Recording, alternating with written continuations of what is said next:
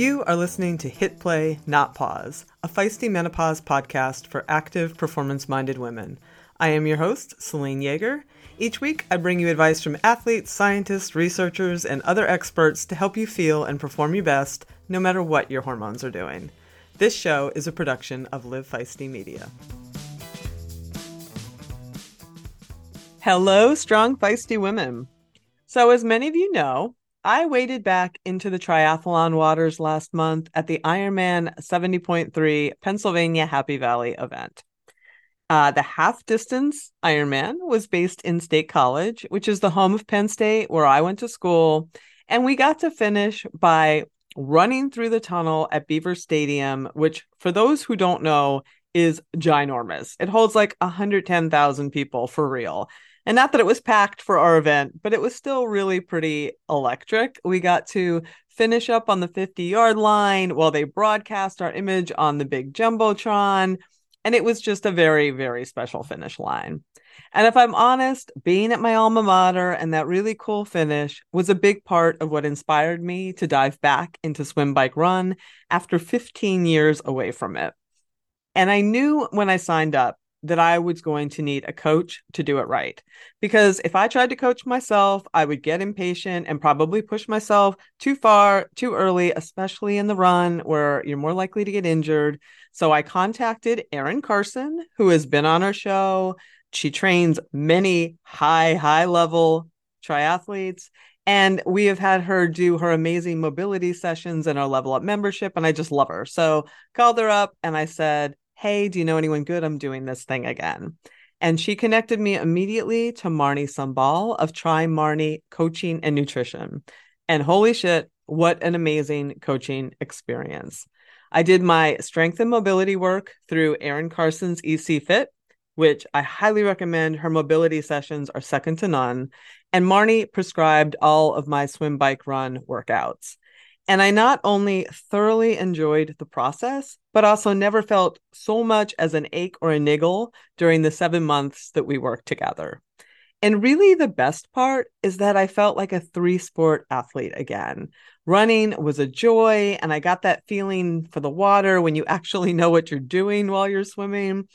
And I'm still running and I'm still swimming, and that was the point. I wanted to get back to feeling uh, multidimensional again as an athlete. So you know, I always encourage women and men for that matter to work with a coach when they have a big goal because it can make such a difference. And I think it's even more impactful during this time of life when our risk for injury can rise and our training and recovery needs change.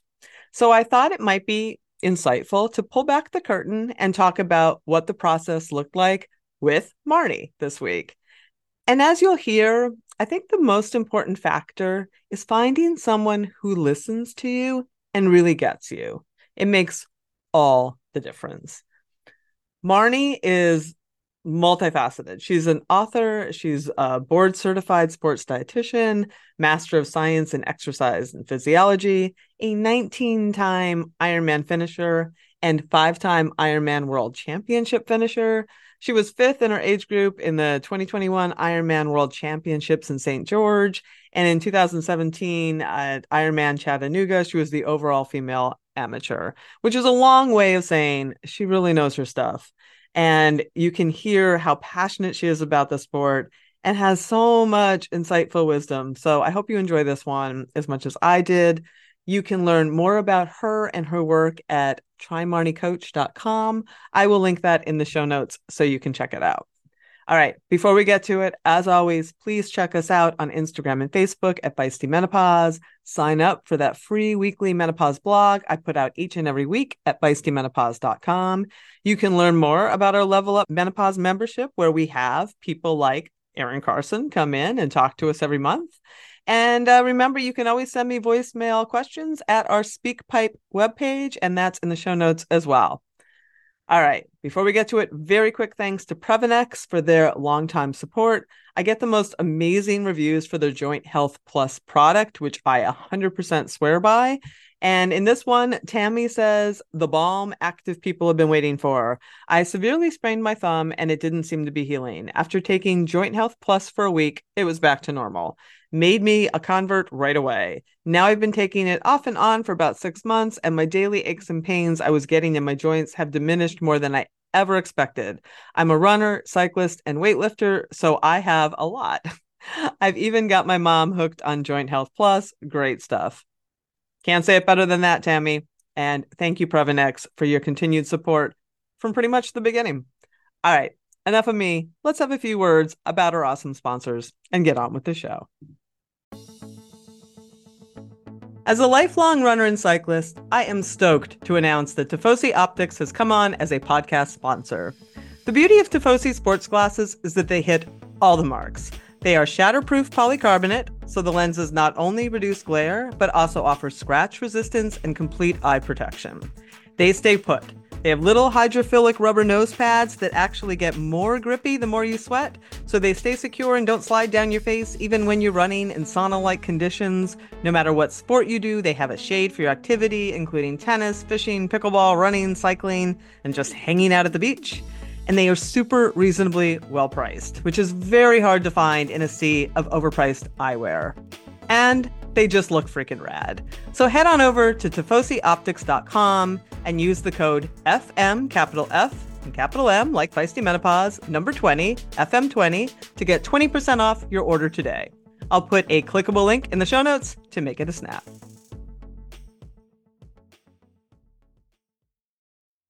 Musculoskeletal health is everything during menopause. Everyone knows how much I love Joint Health Plus from Previnex, which has helped me get back to distance running after arthritic toes stopped me in my tracks. Now they have a product that has become my go to for muscle strength and recovery Muscle Health Plus.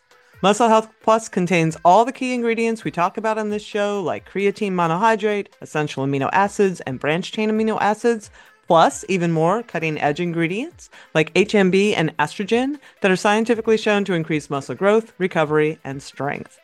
I use it every day during my early morning lifting sessions, and there's no question that it helps my power during those workouts and my recovery after.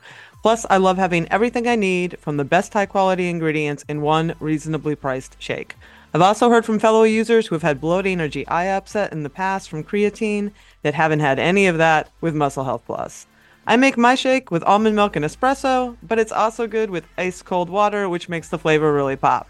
As always, you can get 15% off your first order with the code HIPPLAY, all caps, one word, at Previnex.com. That's HIPPLAY, all caps, one word, at Previnex.com. Do your muscles a favor and head on over and get some today.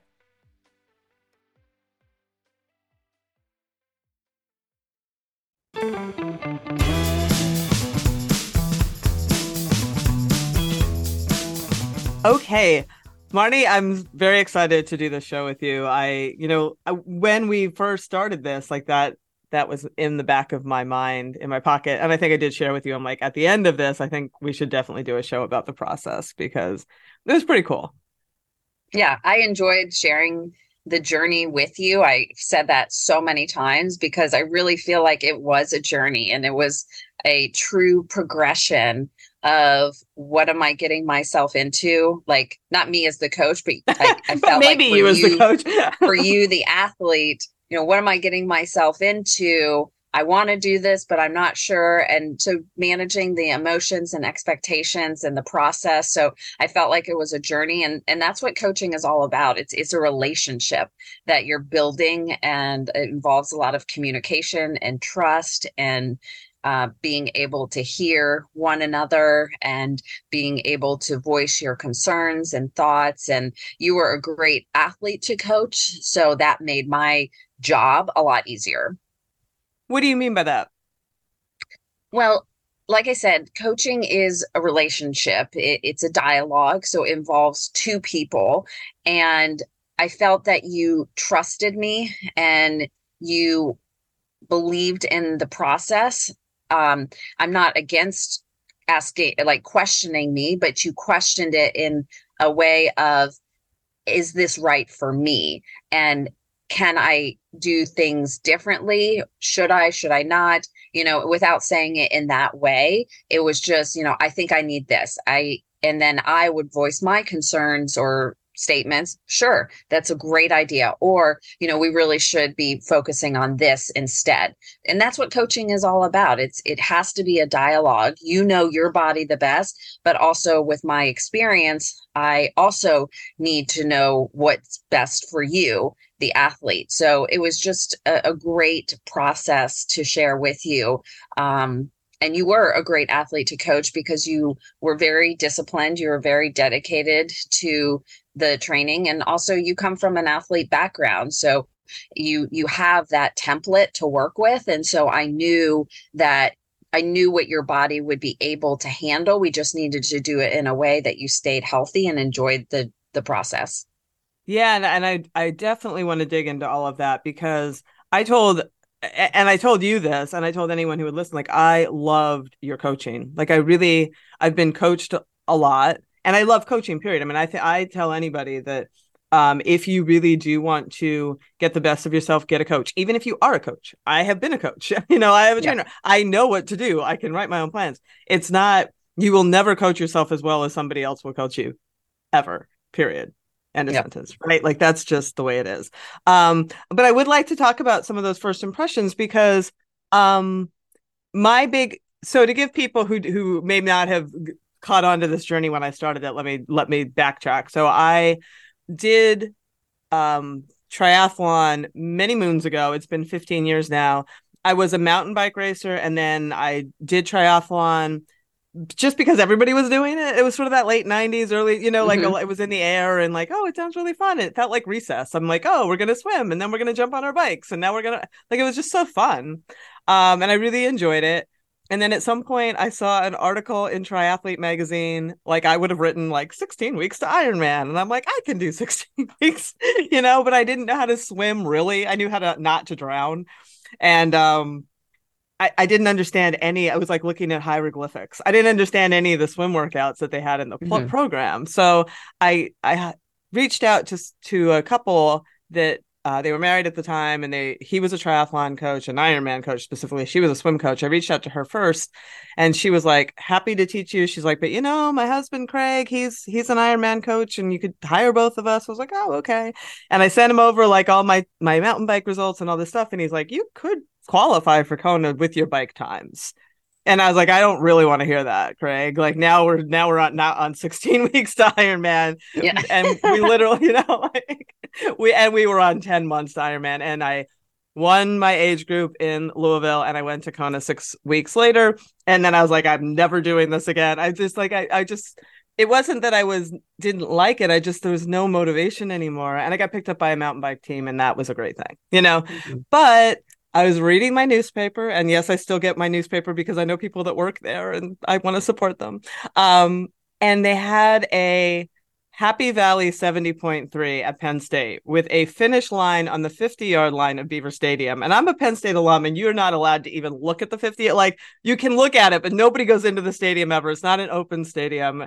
And it was just like, oh, that sounds cool. And in the back of my mind, I'd been sort of banging around, like I missed feeling like a runner. I was starting to feel pretty one or two dimensional, just riding all the time. I'm not one to say junk miles, but I was just starting to feel like motions, you know, just going through motions. And There's it wasn't no purpose. Really, yeah, it wasn't really doing anything for me except, you know, the, the nice things of getting fresh air and whatever. And that's great.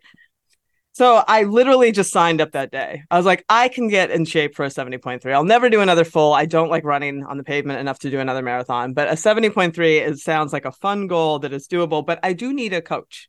You know, because I have not run that far that long and I don't want to try to put all together these puzzle pieces for myself. And Erin Carson hooked us up and I sent you this this whole thing, you know, talking about my journey and that I wasn't I was really concerned about I didn't want to get back into that headspace of performance because I had spent like a lot of time getting very wrapped up in podiums and getting very wrapped up. You know, like when I raced with, with Rebecca Rusch, it was important that we got, I mean, that was her livelihood, right? And the pressure of that is a lot. And I, I short, uh, you know, I was out of balance in that my family sort of suffered for that and like a lot of things suffered for that and i knew there was a time limit on it. And then i have found this wonderful balance and i was very like anything that you felt from me was like i don't want to get that far out of balance again. I was very very concerned about that and i also just want to put all this energy into my podcast and all this other stuff. So i just dumped all that on you. I don't even know if i told you how old i was. I'm not even sure what i told you. But i'm curious like with all of that and all of that that i laid at you like what were your first thoughts?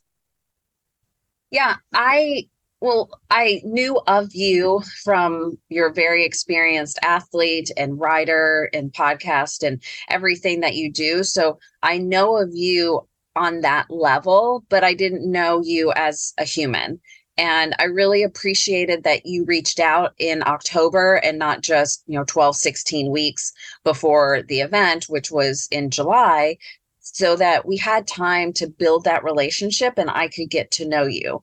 And that is really important when it comes to having a good coach athlete relationship is you need time and I needed time to get to know you. Even though you wrote down who you are as an individual I need to really know you and your life and how you function and how you think and how your body reacts to the training. And plus knowing that you weren't coming from a triathlon background for the past 15 years, it was very important that I build you up very gradually, especially with the swim and the run, because there's a lot of overuse injuries that can occur if we just ramp things up. So I needed time for that and then also time to know how your body was going to react to that training. So I feel like your intro was really helpful and I think that's important for athletes to interview different coaches talk about yourself don't hide anything about yourself because the coach is not just coaching the athlete it's coaching the human. And it was important to you that you had that balance. And even though I'm a performance focused coach, like I would think that many coaches are, I think that there's a difference between being competitive from it being feeling like it's a job, it's an obsession, there's specific outcome goals training and racing becomes pass or fail and that is definitely a recipe for for burnout but and, and injury but you can still be competitive if you care. And that was important to me is that we get to a place where you care about getting fit, prepared, and enjoying this process. So, in my mind, I wanted you to be competitive, but that you are competitive because you care about what you're doing and there's purpose to what you're doing. So it was finding that right balance where it didn't cross over to obsession, but that you stay passionate about what you're what you're doing with your body.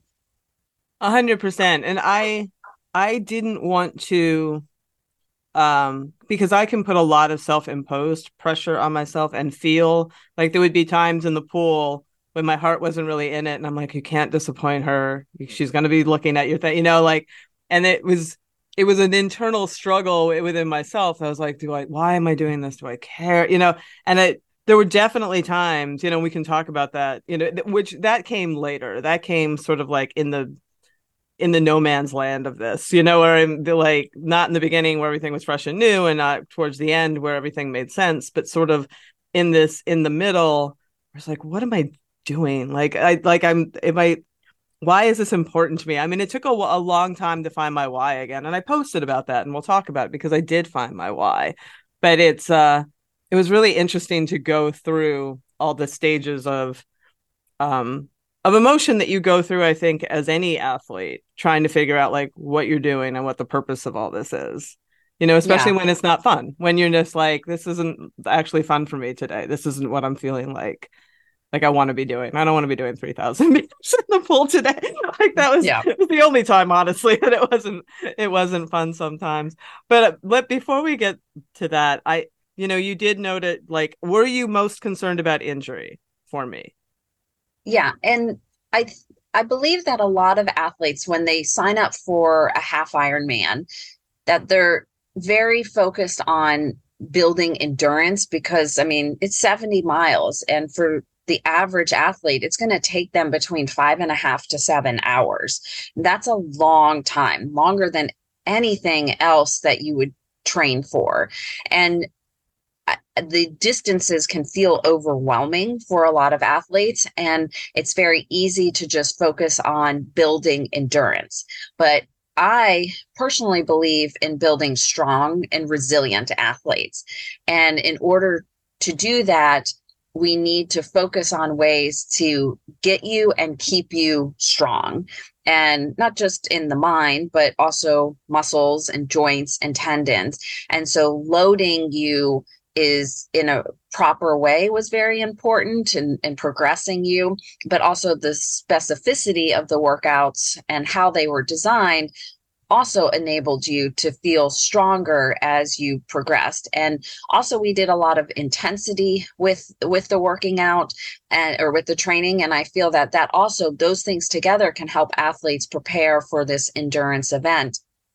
But really keeping you healthy you're not going to enjoy the journey if you're injured or getting mm-hmm. sick all the time. So you're going to have more fun when when you're healthy and you can do awesome things with your body. So finding ways to keep you healthy which you didn't have any setbacks during the entire maybe just a little allergy flare up but that's it. Um but yeah other but that's than, that's other than that you were healthy through the whole time. Again i think it's on my part good programming but your part good communication.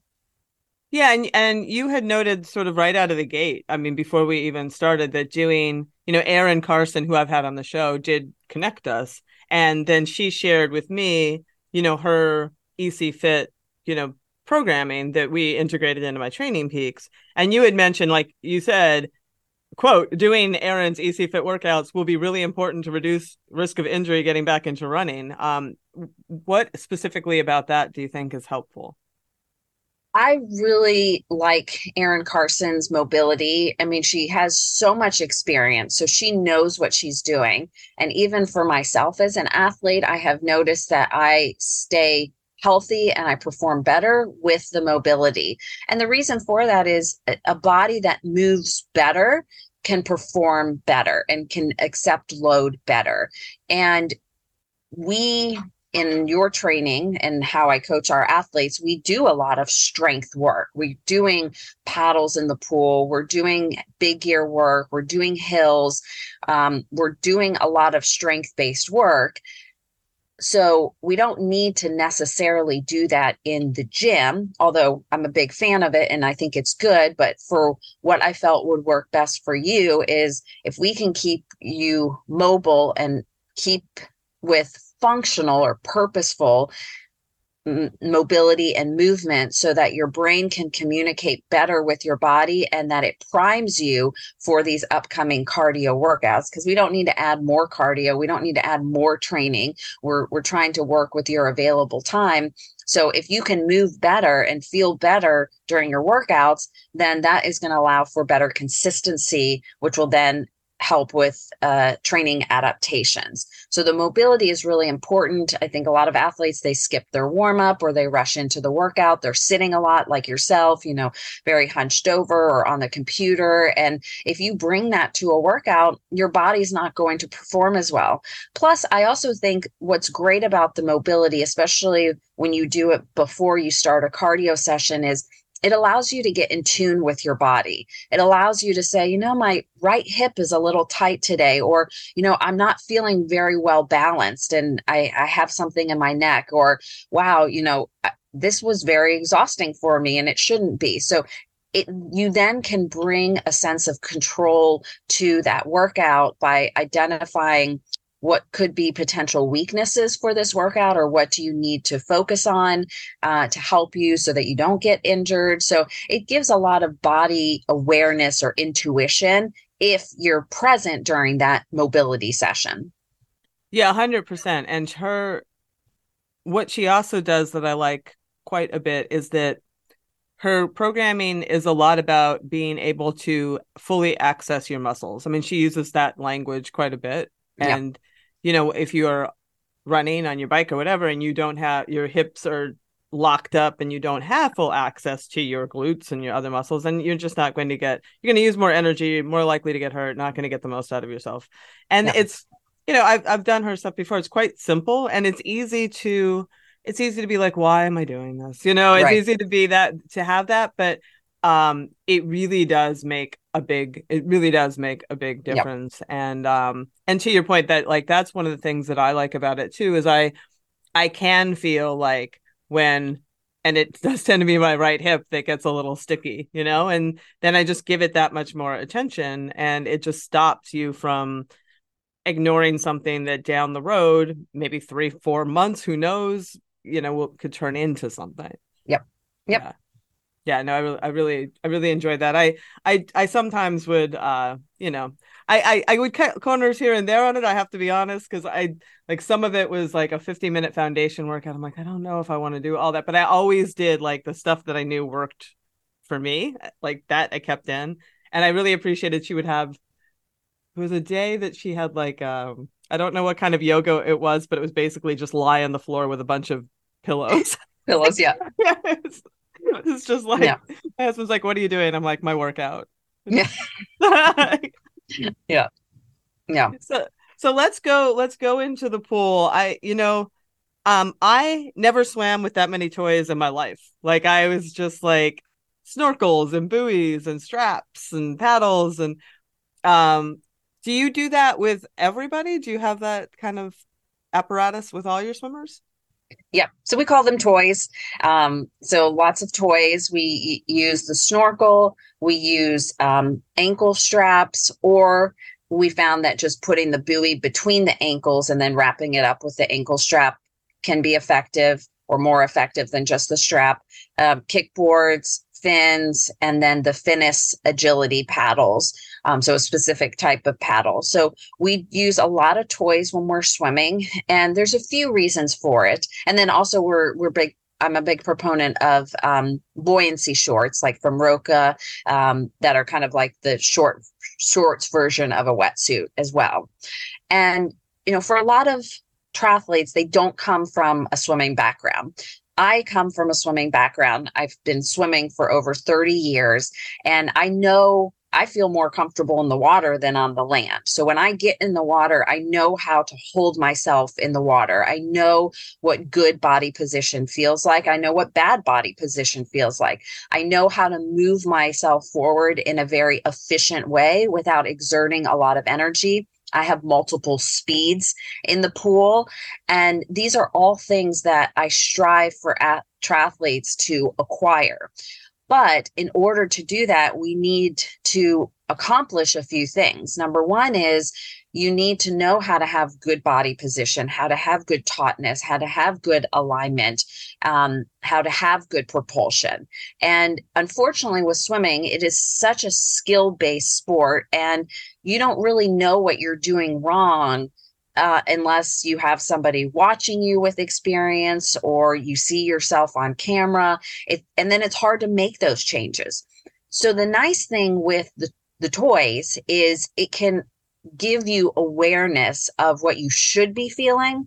And then when you remove those toys, it then allows you to try to feel that same thing. So, as an example, when you have the snorkel on, good alignment. So, keeping your head straight, you don't have to turn your head to breathe. You can then pay attention are, am I crossing my arms? You know, what's happening when I am turning my head to breathe? And how is my body then changing? Am I noodling in the water? Am, am I doing, am I not catching the water or entering properly? Um, the, the buoy a lot of athletes say, I swim so much better with the buoy. Well, because you're lifted up. And so that's that tautness or that core. So they're not they're not they shouldn't be used as as band-aids that the only way you can get through a swim is putting fins on and a snorkel you know we want to use the fins for ankle flexibility and to feel that fluidity um, we use the the ankle strap with the buoy at the at the ankles so that you are forced to only use your arms. And how do i move myself through the water with only my arms? So all of these toys are very effective but they also can be effective when you need to swim easier. And that's important. You know if if swimming always costs a lot of energy then there's no easy days. And we need swimming is a great therapeutic tool to relax the body and to move blood without being weight bearing. So, putting on the buoyancy shorts, putting on the snorkel, I often do a lot of my warming up with the the buoy or the snorkel just so I can ease into it and kind of feel the water but not worry so much about technique just get that warm up so the toys can be really helpful and and then we progress to a point where either we're doing intensity with the toys which then can serve as a different a component you know using the paddles for strength or using the the ankle strap for for strength. Um, but then we'll get to a point too where hopefully we can use and do no toys and accomplish the same thing. But we also know that if you the athlete starts to feel like your form is being compromised you then know which toy you can put on for maybe a 50 or 100 to reset and then get back to normal swimming again yeah and it definitely it's, it's funny how you do really feel that when you go from like working on the form with it and then take it away. It's like, oh, okay, like this is what it should be feeling like. I mean, de- I could definitely feel that connection. And I will say, and I know I'm not alone, for the people who find like swimming at some point to be boring, you know, because it's so repetitive, it definitely is a mental relief. Like there's no question that there's a mental relief that happens. It's like, oh, cool. I'm going to be doing something a little different and with some other intention. And it's a nice mind engagement for those who like myself just struggle with like long sets in the pool yeah yeah and and i don't really believe in i think that there's a there can be a place for the long sets but for athletes like yourself who are trying to build that familiarity and technique and endurance in the pool, you're better off doing a lot of short stuff, which I know you, you weren't a huge fan of 20, lots of 25s and lots of 50s because you would lose count and it was very repetitive. I like them, but, but yeah, I couldn't keep track of them. Yeah. yeah. But that can be very good because number one, you're always going to have the best form when you push off the wall, when you have that tautness and streamline. And especially if athletes don't do a flip turn, you're going to ha- have that opportunity to really be powerful off the wall and feel that tautness for a few strokes. So doing 25s or 50s and having that rest in between can be very effective. It also allows you to not have that form breakdown uh, throughout so that you can actually start to feel different efforts and different speeds. So even though we did get to a place where we are doing 300s 400s 500s eventually um, and sometimes but we did a lot of less than 100 and also different sets so that you can just focus on one set at a time without feeling overwhelmed by the magnitude of swimming 3000 plus yards. I mean you were swimming con- uh, on a week that you could swim three times a week um, you know, dependent on travel. And then also you have to reserve lanes where you are and pay for that. So, you know, there's a lot of things kind of making it logistically tough to swim. But when you were swimming three times a week, you were getting between eight and 10,000 yards a week. So that's a good number. Even when you were swimming just two times, you were still getting between five and 6,000. So we want that consistency, that familiarity. Um, you want to keep a good feel for the water and you were able to do that just by getting in the pool a lot. Yeah, and I was going to say like it felt like I was actually if there was one thing that surprised me, it was looking and seeing at some points like a number of 3000 plus yard swims. I was just like, "Oh my god, that's a lot." I mean, and then I would see a 4 sometimes, like we'd get like a 4000 yard, and it felt like oh boy, here we go. It's going to be a long time of going back and forth in the pool. I mean, once we once the lakes opened up and I could get in the open water, it was a whole other ball of you know because that I very much enjoy that. Like that that opens up my mind and I'm great. But I mean, is there for someone doing uh because I know some people don't necessarily do that kind of volume training for a half. I mean, is it were you doing that in the pool just because when you get out in the open water, you want to have all that yardage from the pool? I find from my experience with coaching that athletes, there's kind of two camps. One is the swim is the shortest duration of volume and time in a half Ironman. And I feel that a lot of athletes don't take it seriously. Like once I'm done with the swim, then I can focus on the race. Once I get through the swim. Plus, swimming is not logistically easy. You have to jump in a cold pool, take off your clothes before, drive somewhere. You know, it takes a lot of time to do an hour workout. Um, and then you've got this stress of dealing with pool lanes and times. And, you know, it's a tough sport to do. And that also then can make it tough for athletes then to swim often. So you've got some that just don't like to swim or don't think it's it's beneficial. You've got some that are like, well, I'm not really improving, so why bother? And then you've got some that it's it's really challenging. And then you've got some like myself who just love to swim. And so people get into those different categories, um, or some that don't love to swim but know that they have to swim a lot.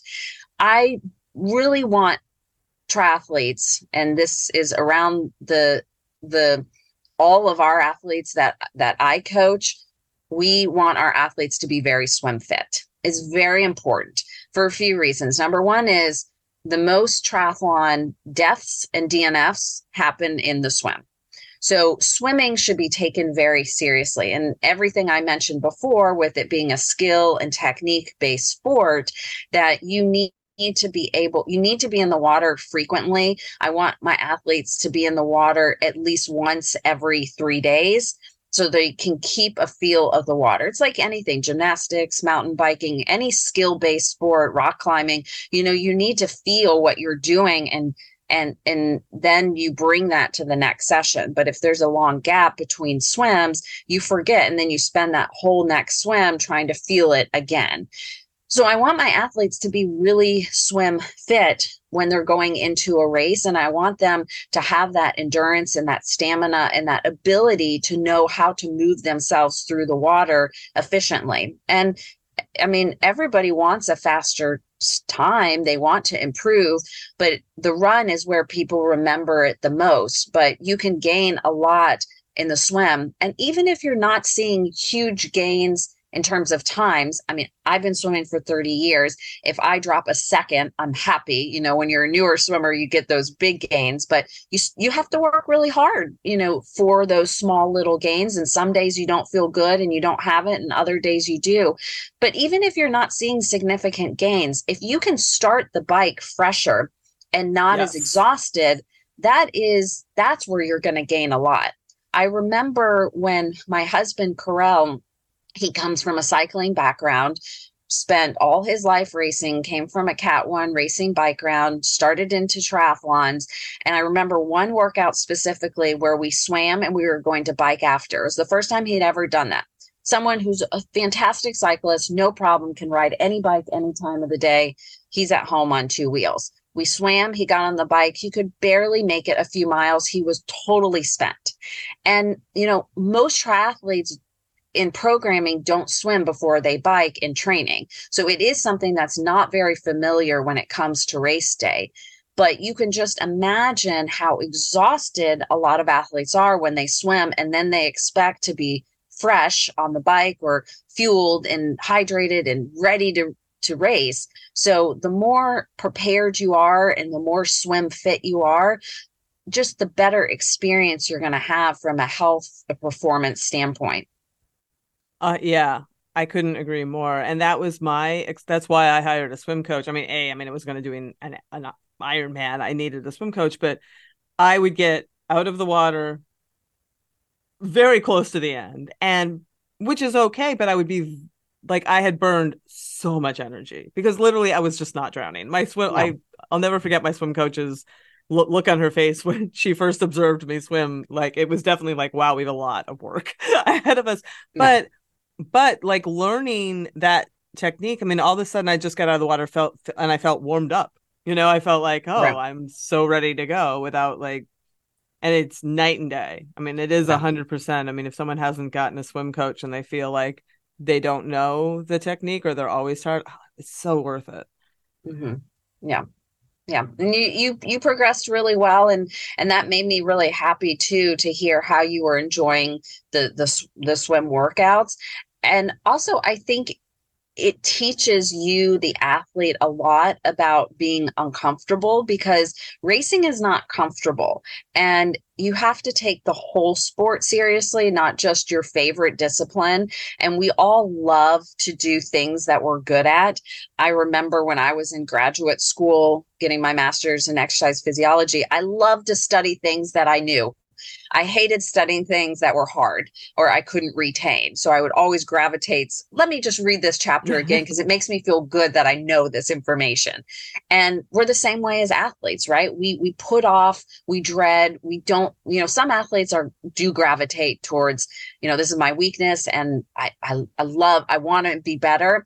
But a lot of athletes just say, well, I'm not good at it. It's no fun. It's hard. I'm not going to do it or I'm not going to take it seriously.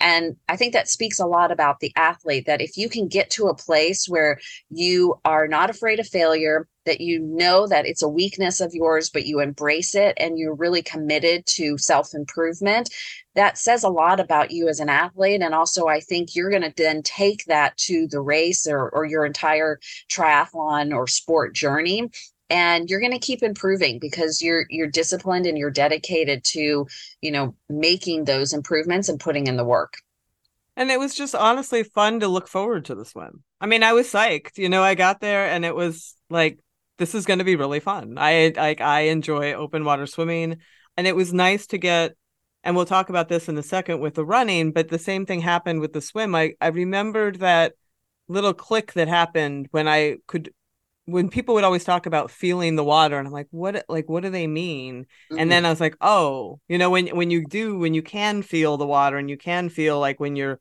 really pulling and and working with the water um instead of against it it's it's a really cool sensation. So it was i just enjoyed it for that. Like i enjoyed knowing like lining up that morning i'm like i'm very excited i mean i like this is exciting to get into this this big lake and swim to all these different buoys i mean i just it it just feels like play to me and i actually really do enjoy that that's great to hear yeah yeah um but you know of all the transformations like the running really made me um the happiest you know because i i i do like running i'm not I'm I'm definitely a cyclist. I'm I, am i am built like a bike rider. You know, I have that. I mean, I, that's just my main identity in my main sport. But there's something about running I very much enjoy. I tend to run in the trails. I don't tend to run on the road. Um, but I, I had been so hit or miss with it, and I would literally go like nine months, you know, sometimes without running at all. And um, there was at some point, you know, the first couple longer runs that I did, I was like, "Oh, here we go." And it was, I did spend a lot of that time in your head where I'm like, don't look at the watch. You don't want to know like that you've only been out here in seven minutes, right? You know, like it feels yeah. like it's been so much longer. Yep. But then there was this point where I was just like, I have 90 minutes and I I'm really looking forward to this and I feel like I could run all day. And that was the run that was what I was looking for, like that little turning point. And that happened. It took a while. I'll I'll be honest. It took maybe until about a month out, you know, from my that I really made that like I feel like a runner now and this is amazing. Um we started with a lot of hill work, you know, and sometimes even like walking or marching up hills. And what was your what was your method there because it it, it definitely worked. I never had a niggle, I never had anything feel even close to being uncomfortable, you know, in any injurious way. I mean, it was really just mostly like mentally just okay, you know, just get through this but like once once i like i love the hill work always like the hill work always and then at some point like all the long runs just became enjoyable and i just and now i'm still doing them and it's just a, like so nice to feel like i can run for enjoyment and my mind wanders like it does when i'm on my bike. Yeah. The the thing that i want a lot of triathletes to take away endurance triathletes is that in order to feel prepared for the distance, but or to get yourself faster, which I think everybody wants to be a faster runner faster runner off the bike, is it's not the game of being faster from speed. It's being good at not slowing down. And oh, many athletes will think that they need to either just do long distances or they need to do speed work. And that's the recipe to prepare. And while both of those are fine and can be included, that when it comes to speed work on the ground or the flat pavement and the track, that you create the propulsion in order to get your heart rate up. So it requires a lot of force for your body for what I would say is a, a, minimal output that it you know it's so hard to get that heart rate up. You have to run so hard or with so much propulsion to get your heart rate up. But you get on a hill you even just walk on a hill the heart rate comes up and it's safer for the joints. It's safer for with your stride. You have a shorter stride. You're not going to overstride. And yes running downhill can cause some some risk for injury but for the most part hills is such a safe way to get your heart rate up. So we did speed work. It just looked differently. We did it on the hills and that was a great way to build strength resiliency and to to accomplish what we needed to accomplish but in a more productive way. But with your progression with running which i think every athlete should appreciate is there needs to be steps and every athlete is different. And for you someone who has great cardio fitness i mean you can knock out nine ten hour rides you have very strong endurance but i needed to make sure that your body could withstand the pounding and that we had that your brain could communicate with your running legs and move you forward in an efficient way and to do that, the first thing was just to enjoy running, frequent running, and to run often and not a lot. So a few miles, sometimes off the bike, and just get you accumulating mileage over a course of a week rather than just seeing this is your long run, this is your uh, hard run, this is your easy run. It was just let's get some mileage to start getting your body used to the pounding then the next thing we would do is we incorporated more strides for that neuromuscular activation, the brain communicating with the posterior chain and just kind of waking up the body. We'd often do those in the middle of the workout or at the end of the workout. And also, I think it brings a little bit more structure to the workout. You have something to focus on. Sometimes we would do them on hills at the end. Um, so we started to incorporate the strides. And then we once I felt like your body was stronger, we did some hill walking, which is great in the winter time. You know, normally athletes would be on the treadmill, but you prefer to be outside. So the treadmill is a very suitable option. Um, it strengthens the glutes, it allows you to control your core. You can even wear a weight vest if you don't have any neck or spine issues. So it just teaches you how to move your body forward without from a strength purpose, building that strength. And so you did it outside, which was just fine. So we did some sh- hill walking. And then we started to incorporate some hills, running up hills or rolling hills to add that strength component and work on some of those um, muscles for downhill running as well and strengthen the feet. And then eventually we got to a place where you had the fitness. Now let's do something with it. Let's focus on pacing. Let's see how you internalize different efforts now that you have those different efforts, now that you know how to run easy, you know how to run hard, you know you've got a, a tempo rhythm, now show me that you can then pace yourself, which will be very important in the 70.3. Show me that you have a, an easy, moderate, and hard intensity. And what does that feel like when you're fatigued? What does that feel like in the heat? What does it feel like in the wind? You know, show me that you can do something with your body and you know how to pace yourself. So it was, it a gradual progression, but I was also always working with you in your communication. So the coaching was never here's my plan for you and you have to do it. It was how is she adapting and then how can i progress from that? So it wasn't just looking at the training file. It was also looking at your comments what you liked what was difficult. Of course i'm going to give you things that you found difficult because we're going to get better at them. Um, and of course if you don't like something that doesn't mean i'm not going to give it to you. If i feel like it's beneficial we'll just find a way for me to communicate why it's important. Um, so it was it was a gradual progression but i was really happy with the running and then also how you enjoyed that running progression as well.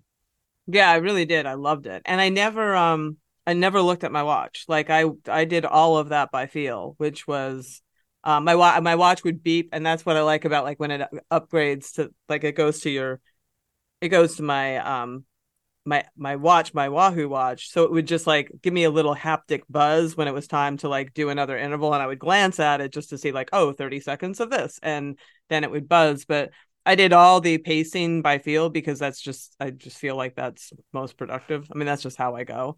Um, but I really did it would be very uh, satisfying to me to see myself like oh i was able to sort of like maintain all those different efforts by just going by like intuitively how this is supposed to feel no and i'm you know the, the job of the coach even though there is a purpose of giving some workouts that are kind of designed for failure just to kind of push the athlete and see i wouldn't necessarily do those with running more so with with yeah. biking because it's a little bit safer but I'm giving you workouts that I know you can do. It's just how you go about it. And some workouts may look scary on paper, like, I don't know if I'm going to be able to do this, but I'm giving it to you because I believe in you and I know that you can accomplish it in a safe way. Then my job is to review and to say, okay, well, you were, you know, there was hard efforts and there easy efforts, but your heart rate was the same the whole time. So clearly you were going too hard at times or you weren't taking the easy easy. So you know that was my feedback back to you. And then then in my head i say okay well maybe we need to work on some different workouts or maybe i need to specify something differently. Like you need to walk after this. You can't just jog. So i would then adapt from that previous session. So i think it's important for the athlete that you know I'm giving you uh, workouts that you should be able to do. It's just how you go about completing them. Yeah. Yeah.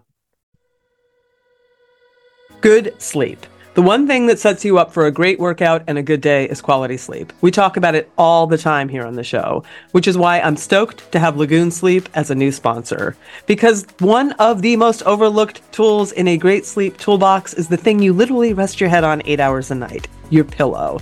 A quality pillow is everything. Otherwise, you end up tossing, turning, punching, and folding your pillow, waking up with neck pain, and all the stuff that happens when your pillow doesn't meet your personal comfort needs. Say hello to the most comfortable sleep you've ever had with Lagoon. They start you out with a two minute personalized pillow quiz and then pair you with your perfect pillow. I got the Otter, a cooling adjustable pillow that is perfect for side sleepers who run warm at night like I do. It is a dream. It's fully adjustable, so I was able to get the perfect loft and support and the cooling feature is everything. As someone who turned into a furnace every evening before menopause, I appreciate that the Otter is stuffed with shredded gel infused memory foam, which instead of trapping heat from my neck and head, draws it away and dissipates it. It's truly delightful. I'm a good sleeper, and Otter has taken it to the next level with both support and cooling. Put my head down, good night, Irene. My Oura ring confirms what little tossing and turning I was doing is gone. The beauty of the pillow quiz is you can get the perfect pillow that you need to and make your sleep the best sleep you can have. Go to lagoonsleep.com slash hitplay and take the two-minute quiz to find your perfect match, and then use the code HITPLAY, all caps one word, for 15% off your first purchase. Sweet dreams.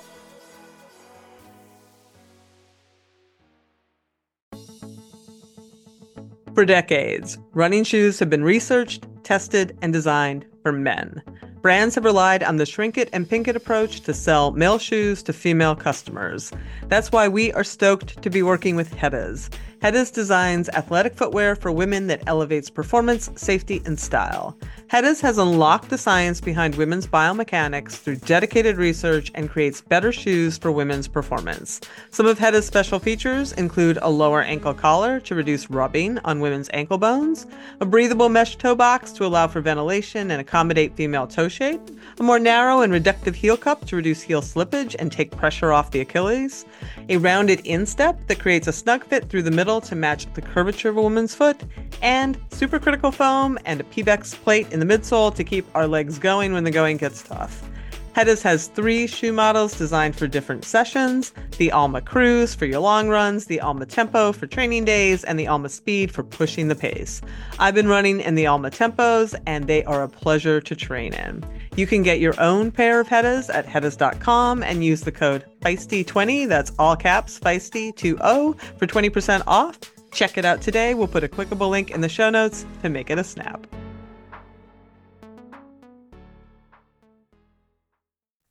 I will say, um, moving on to the bike, which we haven't talked much about, uh, kind of ironically, but that that yeah. is my sport. I yeah. was I was actually it's funny uh, the for the for the shakeout Olympic distance triathlon I did. I don't know how far out that was, maybe six seven weeks or something like that. Um, I was really nervous about the bike. Like ironically, really nervous because I hadn't mentally given it much space in my mind because it's just sort of what I do. But it was ego-y important to me. you know, like I did I wanted to I wanted to do well. And I was like, what if I don't do well on the bike? Oh, it's gonna suck. And I was I was surprised. I, you know, I I I I felt I crushed the bike. I mean, I read I did it so well, and I was like, oh, that felt so good. It was just like glimmers of sort of how I remembered how that felt 15 years ago, you know, to be in a triathlon and just like feeling like I'm flying on the bike. Um, I feel like it wasn't our biggest focus, and maybe that's just my own perceptive because it wasn't my biggest focus. And it was definitely times that I didn't listen to you as much on the bike, like doing a nine hour ride when you're like, three, or if you feel better, you can go longer. and I was just like, that was classic. 130 miles. but um. I you seem to have confidence in me there. I I imagine you know. That... Yeah, I mean, I knew your background, and you know, we want to build off your strengths. So it would be a mistake to just have you okay do whatever you want. You've got bike fitness, right? Yeah. We want to build from that, but also your background or at least over the last 15 years wasn't triathlon focused so there were specific things that we need to accomplish so that what you do on the bike is going to transfer over to good running as well. And again, going back to our earlier in our conversation, we did a lot of uh, high intensity work, a lot of you know on off intervals. But the great thing is that you you like to ride outside. There's only one time you're on the rollers. Um, most of our athletes are going to have a combination of trainer workouts and outdoor workouts. And of course, the trainer workouts are easier to accomplish these specific workouts. But what I would do for you is I'd either give you a file of a workout and then you would kind of have the liberty to adjust it based on the terrain or i would just say include this in your ride so that we yeah. had some specificity but then there was a lot of times just because i know even though i'm a newer gravel mountain bike biker um, that I know that the terrain can also dictate a lot of intervals. So sometimes I would tell you, you know, go for a two hour ride, but pick a really, you know, technical, tough course. So you get a lot of those up and downs, or a gravel ride that has some longer hills in it. So I knew what we wanted to accomplish, but we could do that with the terrain and, and where you live. And then also, you know your body really well on the bike. So it really wasn't necessary to give you um, or have the the training be bike focused where a lot of triathletes that is where they can gain a lot when you're very bike fit you have good bike handling skills good terrain management that is going to help you so much not only for the bike but how you run off the bike so yeah. there are certain things that we didn't need to focus on for you so much where but i still wanted to make sure we had that specificity and training you know, just because you're a good cyclist doesn't mean that you can't get better. So we wanted to improve cadences. We wanted to improve your your thresholds. You know there's still things that even at your age and experience that we can t- still tap into.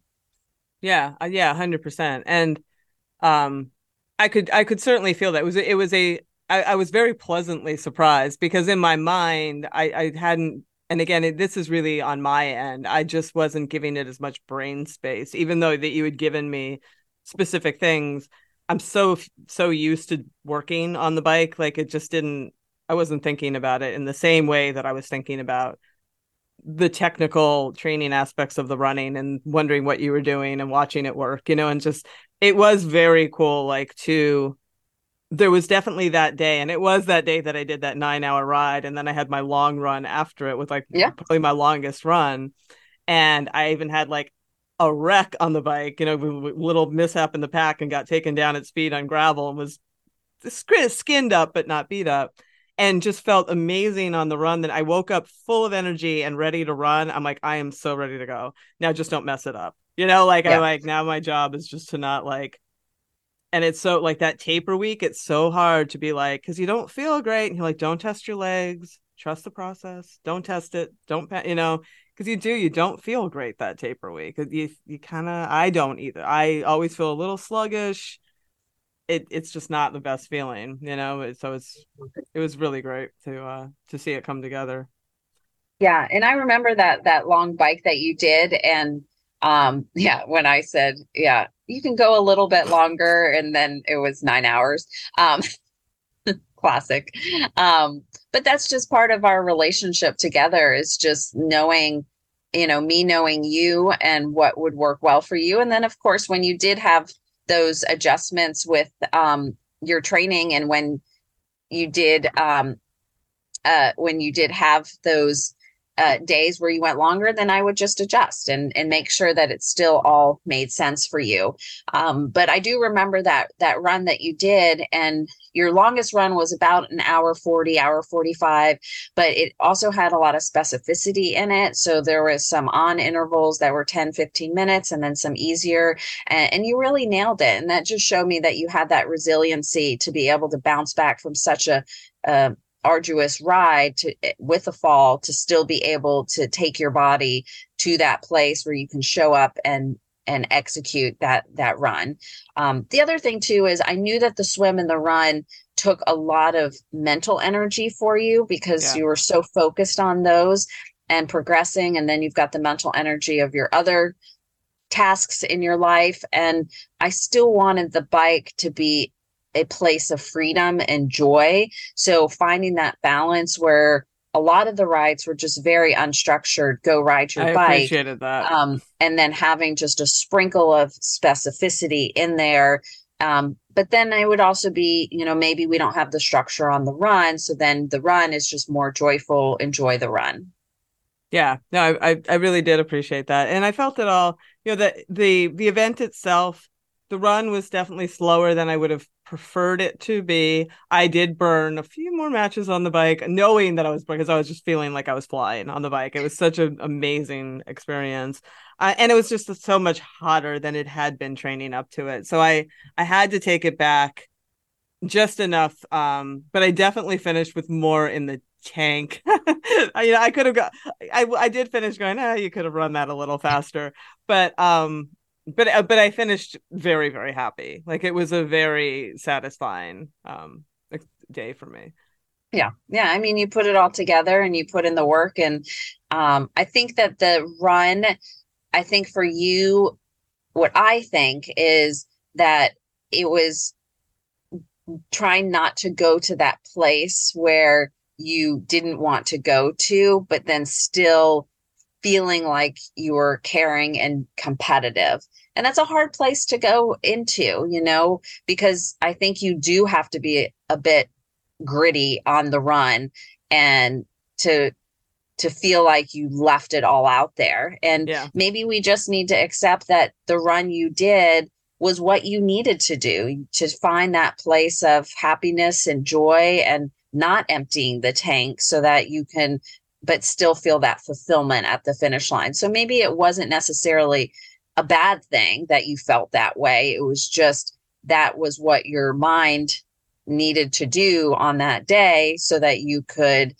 um you know enjoy kind of put a good close on this chapter that's such a great way to put it i really appreciate you saying that i, I do i'm almost gonna cry because i feel like i almost felt like that oh i'm letting her down i should be trying harder out here but I also was just really enjoying like I was just, yeah. you know, I was soaking it in in a way that I wouldn't have soaked it in if I was in my head more, you know what I mean? So I was it was more of an external enjoyment of the run than a internal I should be running faster. Am I doing as good as I you know, I had I had wings for the last mile. I mean, I just like was like, oh, it's all smile. I'm, I'm just gonna. Yeah. It's like you have so much more energy than you're giving but um but i wasn't like i didn't i didn't finish disappointed you know i mean right. it wasn't that strong it was just more of a that little voice saying like eh, you know you definitely could have run that a little faster but that's okay you know I, am yeah. not i wasn't out there necessarily to prove all of that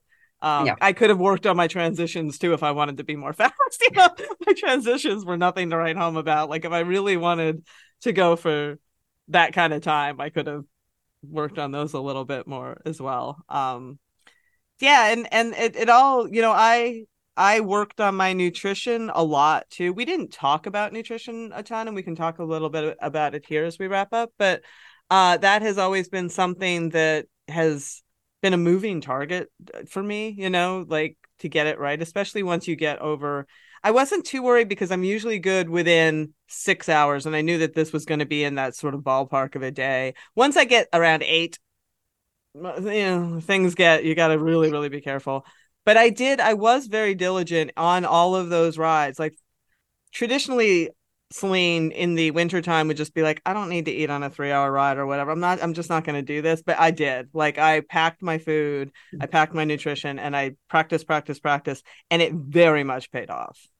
Yeah. The important thing to me was to keep you that I remind you to stay fueled. And even when you had your big training sessions, I would put a note two days out, yeah. you know, make sure you start eating, you know, getting the carbs up, hydrating well, to just make sure that you're paying attention to things that are going to make a positive impact. Let's not worry about the metrics. Let's not worry about outcomes. Let's worry about things that you can control so that you can stay healthy and perform well and that your body's going to respond well to this training stress. So to me, it, it was all about just keeping you healthy and nourished and fueled. So those were the reminders that I put into TrainingPeaks for you um, just to make sure you're eating enough. Hey, this was a long workout. Make sure you're eating enough after this workout. Um, so those were just those gentle reminders just to pay attention, um, make that little extra effort to to eat. And I will say, and I and I shared this with you, but I think it's important for the audience to hear. My biggest concern is what what happened is that it we did not have because with a smoky summer, like it was much cooler here in June than it usually is, and we didn't get many h- truly hot days to practice. And the nutrition changes when it's hot. Like my belly changes when it's hot. And sure enough, you know, it's weekend of July 4th and it got true Pennsylvania summer for that event. And I had a plan that I had been using, you know, with my my hydration mix, you know, in like one more concentrated bottle. Sometimes I could do two concentrated bottles and then water. And I knew in my mind, I'm like, if it gets hot, this is going out the window, or it might go out the window. So mm-hmm. I put those bottles on my bike with a plan B going, if you start feeling the sensations in your stomach, like it does not like this, you are going to switch horses at the aid station and like grab a bottle of water and grab some Maurten gels and just change plans. And that's exactly what I did. Like I got okay. through that high carb bottle and I was pretty good, but I, you know, grabbed the second and I'm like, this isn't going to get me through my day. This isn't working. It's too hot. Um, and then I just grabbed water. I grabbed some of those. They had love that they had Maurten gels on the course because that's what I like to use, and they had they had them, and it worked beautifully. But I'm only saying this not to you, Marni, but to people like it is well worth having an alternate nutrition plan that you can know to switch to. So when you're out there, you're just not like, oh no, here goes this again. My day is shot, and because that can happen to people. Yeah, yeah. When it comes, because I I do nutrition as well, right. and I I'm a board certified sports dietitian. So that is a big focus of mine with athletes. And that's really, I'm really glad that you brought that up. First of all, fit athletes are going to do well in the heat or do better in the heat than unfit. So taking advantage of those seven months that we had before it got warm was really important to build your fitness because essentially you will have to bring down the intensity in the heat. So if you've got a higher threshold to work with, then you're still going to be relatively fast um, on race day, even if you have to dial it back. Also, your body's going to acclimate a lot easier. So there's there's great benefits to really putting in the work in the winter, um, even though it's not always that much fun and races are so far away and motivation may not be high, but you'll be able to adapt a lot better when it gets warmer. But also with sports nutrition, we just have to remember too that it's good to have a race plan, but it's also good to have different plans. And you get that from experience, and you can get that from experience from racing. You can also get that from training.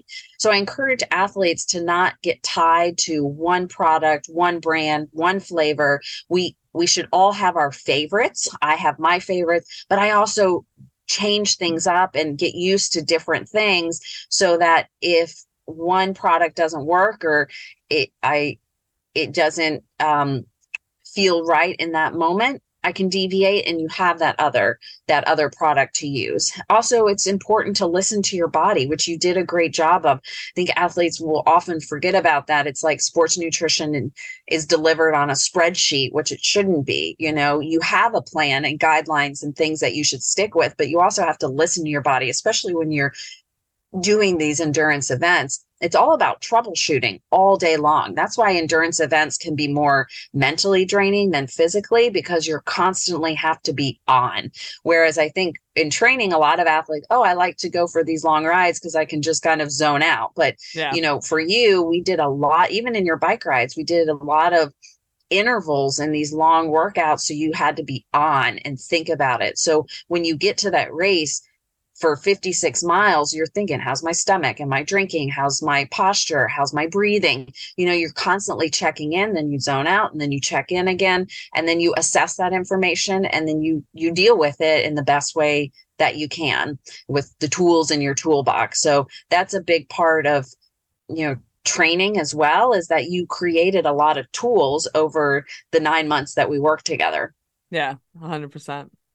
And I I I really, really, again, I just, I, I, I think it was such a, um, such a good relationship, and I really appreciated your coaching. I appreciate your philosophies. I, I'm very happy that I found somebody who, uh, would work with me. You know, like the and, and my my ways. Yeah, I sometimes, you know, that's why it is good to talk to different coaches because there are definitely coaches who are just more metric driven driven and they don't really want to work with you if you don't have power numbers and you know, I've run into that and I I appreciated that you were willing to work, you know, meet me where I was and take me a, where I wanted to go, you know, with myself. So thank you for that. Is there anything that we haven't talked about that you wanted to or thought that was interesting or would like to just leave the audience with?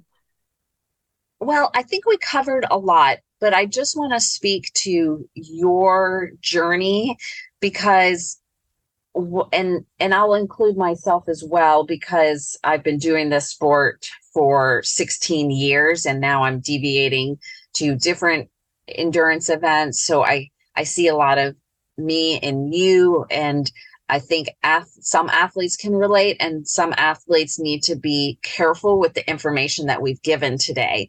And what I mean by that is when you come from a fitness background, such as yourself, with so much racing history, so much training, you live a very active lifestyle, you've got this tremendous base, and then you decide, hey, I want to do a 70.3 or even an Ironman or whatever.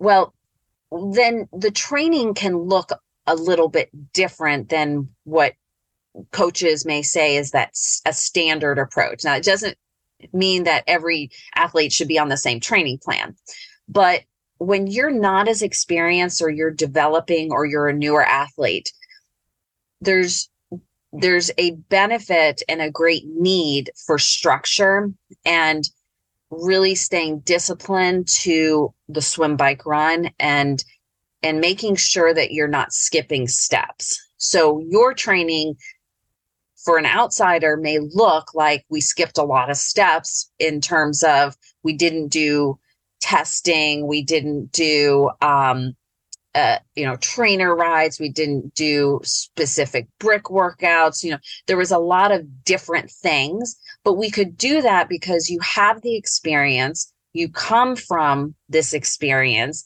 and that allowed you then to be able to deviate in different ways and be on the gravel bike and the mountain bike and do these nine hour rides because I knew that you would be able to bounce back from it. I knew you knew your body well. Uh, you took care of yourself. You communicated. So all of these things speak to the veteran athlete that you are. So you came to me with a lot of experience, even though you hadn't done a triathlon in 15 years. But for the athletes that I coach that are training for their first 70.3 or they're just in their second or third year of long distance triathlon, you know, while it's good to spice things up and you know change things up I would not say, you know, let's throw in all these mountain bike races and these gravel races if they don't come from that background. I wouldn't say, hey, let's let's put in, oh, your friends are doing a you know, seven hour ride, let's do that because that's skipping steps. And we need mm. to be respectful that the body is not there yet. Yep. And we have a progression that we need to get to and that's going to keep you healthy. That's going to allow you to get more out of this journey. So i think that's really important that athletes understand that if you're new to the sport your training is going to look different to somebody that it's been in the sport for a decade or more. Um, and then also, if you have been in the sport for a long time and you're kind of feeling like you've lost your why or you're just doing it because it's familiar, maybe it's time to change things up. Maybe it's time to do things differently to spark that joy, to light that fire, to rediscover that why again. Um, so those are the big takeaways I would give for those who are listening in this chat to just figure out where do you what camp do you fall into and then to use that information so that you can stay on your own path yeah, and that's I'm glad you said that because you you brought me back to the arc that I was hoping to take with this and I had lost the thread in all of our conversations, was enjoying it. Is that why? I had mentioned, you know, I'd sort of like was struggling with that and and when once i got to this point where like i feel amazing i feel well balanced i feel like i can feel the water i feel like a runner it occurred to me like that was actually my why and to begin with is i wanted to get back to feeling that. I wanted to get back to feeling like a more of a 360 degree athlete you know and that was once i got there i was like i have already a commission accomplished. Like the rest of this is just icing on this great cake. Um, and that had become my why. And I went out for a run this morning. I'm like, that was my why. I mean, like, I really enjoy how I feel. I can get in the pool and just really enjoy it. And that was my why. So, uh, finding finding that why and i know a lot of people in this audience struggle with it because they've been in it a long time and they hit this menopause space and their bodies are like doing all these things and then it's not consistent and mm. it can mm. be frustrating and just and that too is where working with a coach can be really helpful who listen you know who listens and you can be like i was up all night with hot flashes and night sweats and i feel like this and you know you can sort of guide them to be like okay well the most productive thing we can do today is x you know and just keep yeah keep going yeah. Yeah. Your training, you know, to some may look very unconventional, but it was purposeful for you.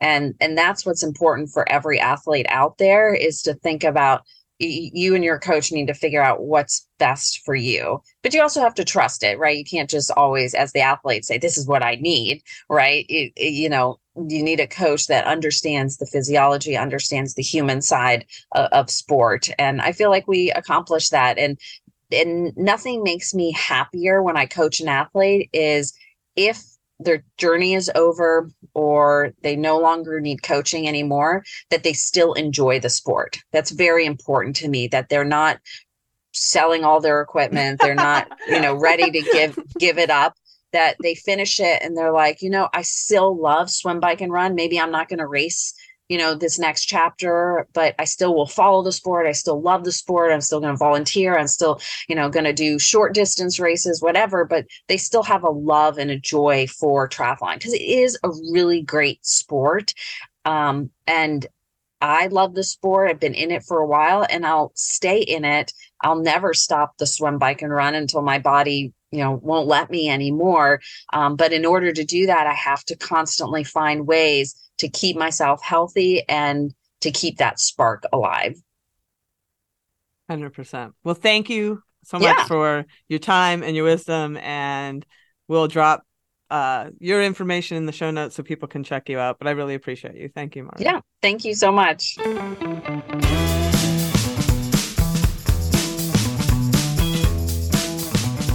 Well, that's our show.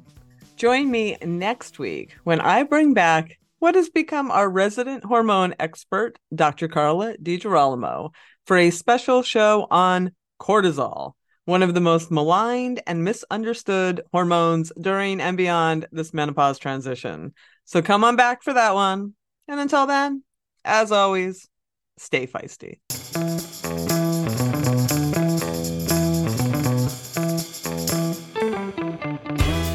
You've been listening to Hit Play, Not Pause a feisty menopause podcast for active, performance minded women.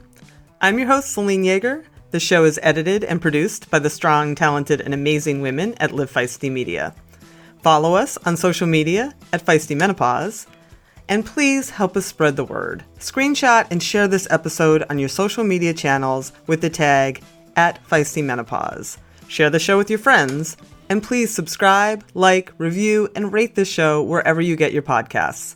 Word of mouth and good reviews make it easier for other listeners to find. Thanks for listening, and as always, stay feisty.